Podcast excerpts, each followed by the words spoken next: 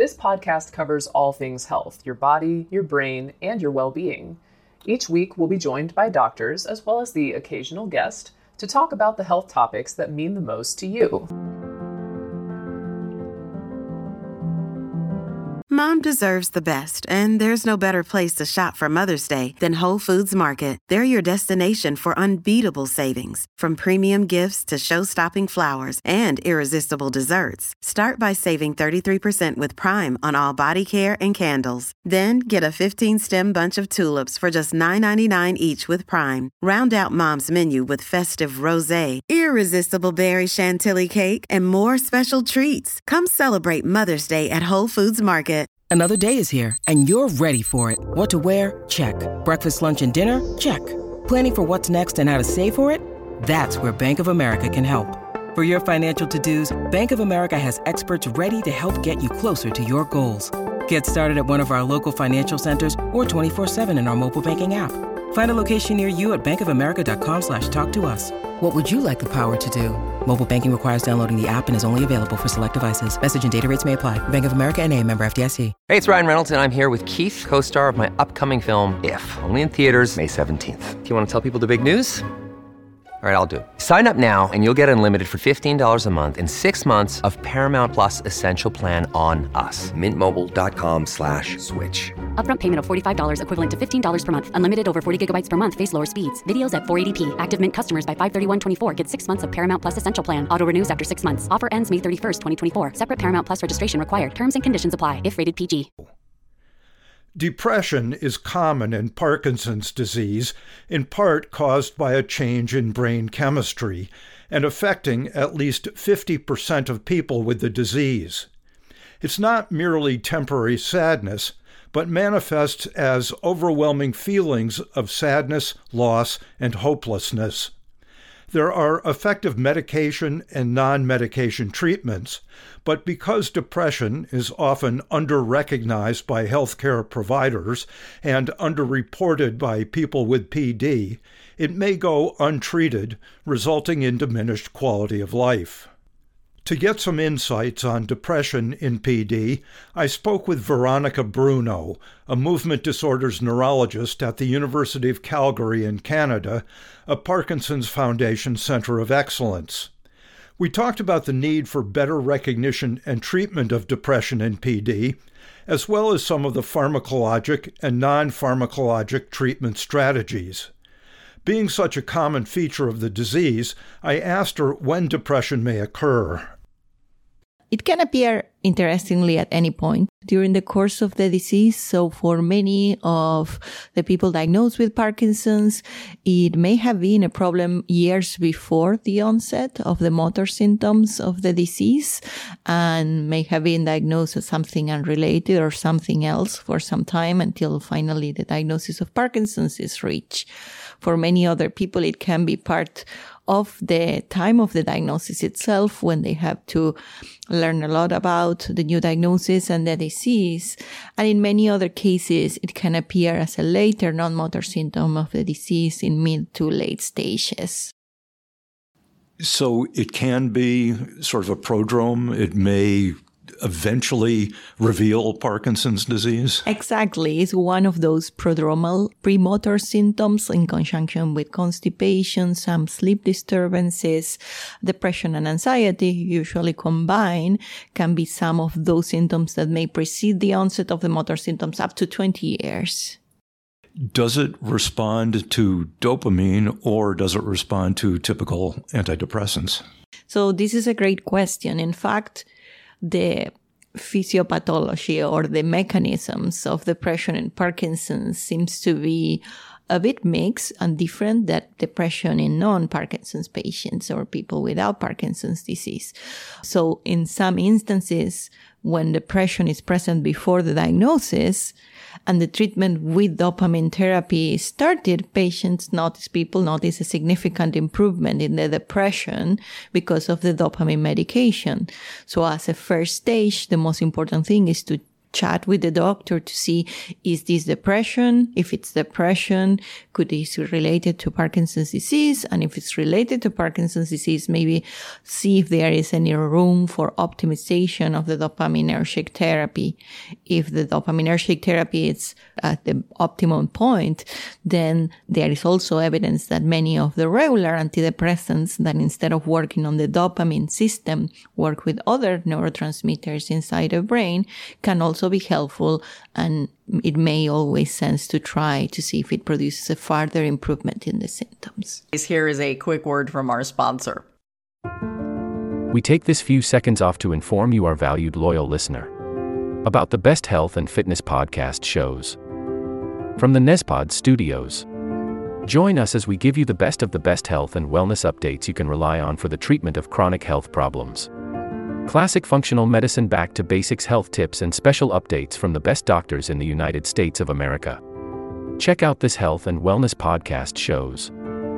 Explore Health Talk Weekly, Healthy Lifestyle Matters, Excellent Health Digest, Healthy and Free Daily, and last but not least, Weekly Health and Fitness Corner. Also, check out Nasty Boy C C, the Truest Story Never Told Fiction podcast, for that real life on the go experience with the twenty-seven-year-old golden boy who made our guest invite number one list. He tells us about his story as it happens in real time and in real life. It's Nasty Boy C C, the Truest Story Never Told. Go get a load of that happiness, because happiness is healthy as we know it. Join us every week as we continue to provide you the best of health and fitness wellness updates from around the globe. Enjoy the show.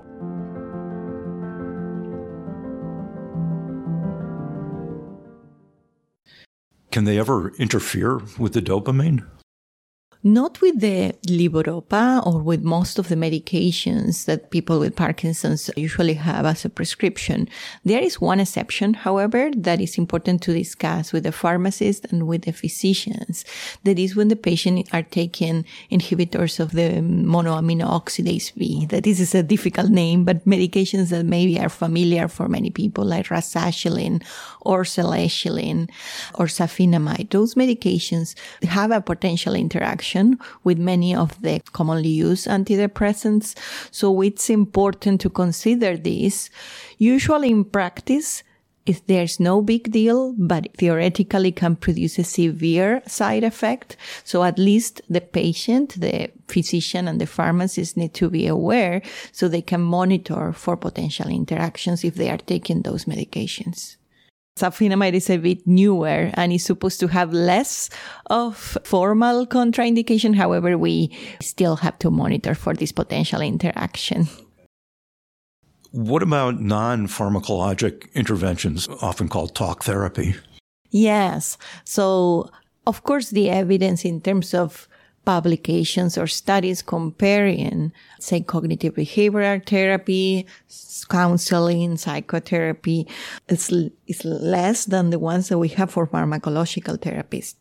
However, as in many other populations, people that can experience depression, being able to share the emotions that are maybe triggering or worsening those symptoms, identifying if there is something triggering those type of thoughts or symptoms, and also being able to share, because sometimes what everyone assumes it's depression, maybe something different, like some anxiety or maybe just sadness, or the patient may feel, be feeling lonely or isolated, or you may just be experiencing other symptoms of Parkinson's disease, like some memory changes or apathy. So it's very important to find your space to discuss what you are experiencing with someone that can be your neurologist, can be your family physician, can be your family or any other health professional like a specialized nurse or a counselor. Once that you can put into words what symptoms you are experiencing, it's easy to reach a diagnosis of what's the main problem and then tackle the problem appropriately with pharmacological or non-pharmacological approaches and wherever it may be necessary to make make you feel better. Sometimes many clinics, uh, many of the centers that treat patients or people with Parkinson's mostly, they have neuropsychiatrists or psychiatrists that are specialized in the management of people with movement disorders and people with Parkinson's disease. And that's usually extremely useful because it's not like just treating depression like in the general population, but take into account all these elements that are very unique for Parkinson's disease, and they consider them when they are planning the best possible management plan. There are other non, non-pharmacological interventions that are important, and they are useful, and they have shown to be very useful independently of psychotherapy or, as you mentioned, counseling or talk therapy, like exercise. Exercise has a dramatic effect on mood in Parkinson's disease. There is like evidence in terms of studies that have shown it, but in clinical experience, we can probably all say that every single person that I know with Parkinson's that started a good exercise program uh, not only notices the benefits on the motor aspects of the disease, but a significant improvement in mood and anxiety and depression as part of that spectrum. Also, thinking, fatigue, things like that. Does treating depression help with those, or does exercise in itself help with those? Yeah, well, fatigue seems to be, for what we know to date, separate symptom that sometimes can be associated with depression in Parkinson's and sometimes is not associated with depression. But for sure, fatigue itself in the general population, it's a symptom of depression. So when you're experiencing fatigue and there's not a clear cause, it's again very important to discuss this, not assume that this is normal or this is part of the disease and you have to deal with it. But maybe discuss this with your health providers, because maybe again, optimizing the management of your medications, evaluating if there is a component of depression and treating it with different types of interventions can reduce the fatigue and also give you more energy to then engage in an exercise program, in a psychotherapy, in seeing your friends and family, and like doing more things that you are engaged with and that you enjoy. And that for sure, uh, like a vicious positive cycle, ends up improving all the symptoms. I understand that depression has been correlated with later dementia. Does treating depression stave off or lessen the risk of dementia, or isn't it known? This this is an amazing question. This is still unknown for multiple reasons. I think the first, depression is so prevalent in people without Parkinson's that it's very hard to characterize. Is this like a depression that is directly related with Parkinson's disease, or is just like a co-occurrence of health issues? The second thing is, like cause and effect is hard to determine. What we know, and I think at this stage is very important, is that if we treat depression, people with Parkinson's quality of life improves significantly. If quality of life improves, patients are more engaged in other therapies. The motor symptoms also improve. The participation in social and familiar lives improves. And all those, like exercise, social interactions, intellectual stimulation, for sure help reduce the risk of cognitive impairment and dementia. So even if I don't have the hard evidence to say, yes, for sure, treating depression reduces the risk of dementia in X percent, we can say that it helps so many aspects of the disease that the outcome by the end is reducing the risk of a significant impact on cognitive and cognition. What do you see for the future in terms of depression in P D? Here is a quick word from our sponsor. We take this few seconds off to inform you, our valued loyal listener, about the best health and fitness podcast shows from the Nezpod Studios. Join us as we give you the best of the best health and wellness updates you can rely on for the treatment of chronic health problems. Classic functional medicine, back to basics health tips, and special updates from the best doctors in the United States of America. Check out this health and wellness podcast shows. Explore Health Talk Weekly, Healthy Lifestyle Matters, Excellent Health Digest, Healthy and Free Daily, and last but not least, Weekly Health and Fitness Corner. Also, check out Nasty Boy C C, the truest story never told fiction podcast. for that real life on the go experience with the twenty-seven-year-old golden boy, who made our guest invite number one list. He tells us about his story as it happens in real time and in real life. It's Nasty Boy C C, the truest story never told. Go get a load of that happiness, because happiness is healthy as we know it. Join us every week as we continue to provide you the best of health and fitness wellness updates from around the globe. Enjoy the show.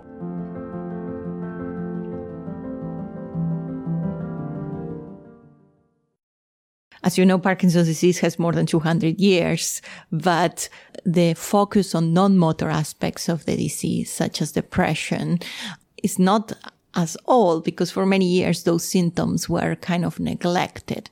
So now that we are all on the same page in terms of how important is recognizing these non-motor symptoms, including depression, I see that many good outcomes are coming. In terms of non-pharmacological therapies, we know a lot. There have been many studies done, but maybe they need to be refined in terms of methodology to make sure we are treating the right symptoms at the right time. In terms of medications, we also know a lot, and we know that there are a variety of options that people with Parkinson's can try safely. So what I can see as the future initially is more recognition of a very common problem that can have a significant impact on people's life. And then potentially more targeted therapies that would contemplate the particular aspects of depression in Parkinson's disease, not treating it as in a person without Parkinson's. Do patients tend to gloss over it with their physicians? They're more focused on motor symptoms, and they just figure this is something else that really doesn't have to do with Parkinson's. So if it's under-recognized, it's under-treated? one hundred percent. This is a bit dependent on the time that you have for your consultation with your neurologist. The fact that, as I mentioned, for many years, these aspects of the disease were not taken into account. So people would go to the neurologist and just discuss the motor sides, like the tremor, the stiffness, the slowness, but would not discuss in detail other aspects, like I'm experiencing these new feelings. I'm feeling pretty down. Is this part of the disease? Or care partners and family members would assume that the person with Parkinson's is feeling down because of the diagnosis, instead of thinking that maybe this is part of the chemical problems that are associated with the disease and may have a potential treatment. So I think from both sides, it's very important for us to keep a lot of information out there for the patients to get to learn more about these non-motor aspects of the disease. And from us, from our perspective, for us physicians, care providers in general, to ask about these things. Because again, as, as I said many times, sometimes problems like depression and other non-motor aspects of the disease have a higher impact on quality of life than the tremor, the stiffness, or the slowness. And patients may, and, and physicians too, may underestimate the relevance of recognizing depression, treating it, and the change that that can produce for that particular person and the rest of the activities in their lives. Sounds like a good message both to healthcare professionals and to patients to ask about it or tell about it. Exactly. And I think this is, in fact, exceeds Parkinson's disease, but is particularly important in Parkinson's disease. When depression is affecting someone, everything is more complicated. Engaging in therapies that would help your other symptoms is easier to be more isolated, to stay at home, to stay in bed. All those things will worsen many of the other aspects of the disease. So understanding that this is a common problem that we need to be very aware. And the most important part is, for many of the issues that may affect Parkinson's disease patients, we don't have a treatment. But for depression, we have treatments. And usually people with Parkinson's respond very well to the different therapeutic approaches that we have for it. So let's talk about it, because there's a lot that we can do. Excellent. Thank you. First, get screened for depression at least once a year. Second, discuss mood changes with your doctor. And third, have a family member accompany you to your doctor visit who can help you talk about your symptoms of depression. This will conclude the episode. Thanks for tuning in. If you like what you hear, please leave a comment and subscribe. Thank you.